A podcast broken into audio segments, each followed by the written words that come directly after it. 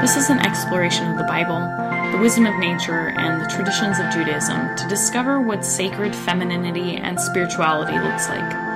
It's my mission to inspire and organize spiritual resources for women and support a community of those who strive to connect with the designs of our divine Creator. My name is Chaya, and this is the Neshot HaMayim podcast.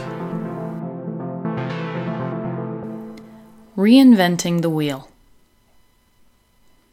I'm re examining my relationship with the phrase, no need to reinvent the wheel.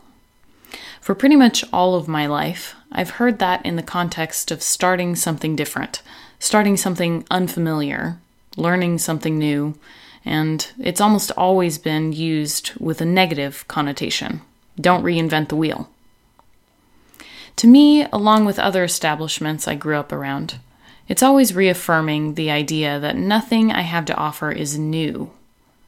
Everything has already been thought of, invented, created, curated, written down, and presented, and it was probably completed hundreds of years ago.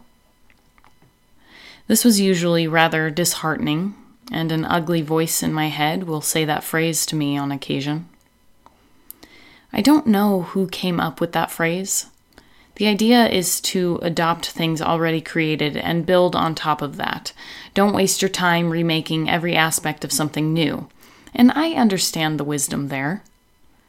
For example, if I want to start a massage business, I don't necessarily need to figure out how to build a special table upon which I can ask a client to rest face down so that I can massage their back efficiently.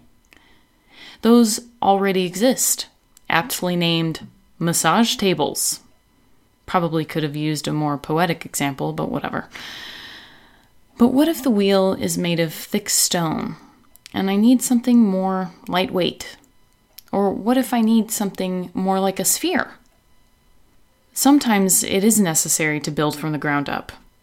Sometimes the ideas of someone else come from a perspective that doesn't serve the overall goal or the design requires a unique starting point. I mean, sometimes that wheel just isn't a very good wheel. Do we always need to reinvent the wheel? I don't think so. But there is always a need to reinvent the wheel.